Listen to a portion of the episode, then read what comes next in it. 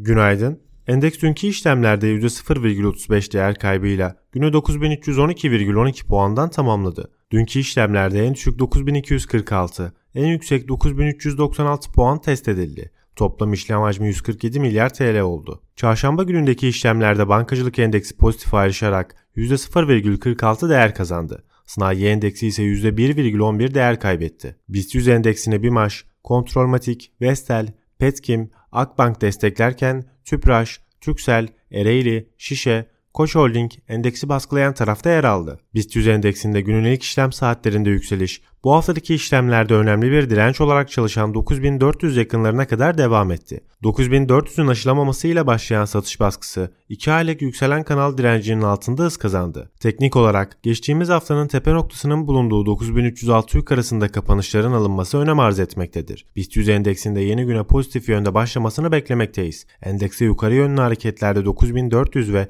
9500 dirençleri takip edilebilir. Olası geri çekilmelerde 9250 ve 9100 destekleri izlenebilir. Teknik takip listemizde bugün Aselsan, Bera, Kontrolmatik, Petkim, Pegasus ve Yapı Kredi yer alıyor. Bugün küresel piyasalarda PMI verileriyle Euro bölgesinde tüfe takip edilecek. Yurt içinde ise odak Türkiye Cumhuriyeti Merkez Bankası'nın PPK toplantısında bulunuyor. Ayrıca Ereğli ve Türk Traktör şirketlerinin finansal sonuçları açıklanacak. Şubat ayındaki Merkez Bankası toplantısında faizin %45'te sabit tutulması beklenmektedir. Karar sonrası yayımlanacak metinde gelecek döneme ilişkin mesajlar yakından izlenecek. Merkez Bankası'nın faiz oranı kararının takip edileceği günde seans içi volatil seyir gözlenebilir. Herkese bol kazançlı bir gün dileriz.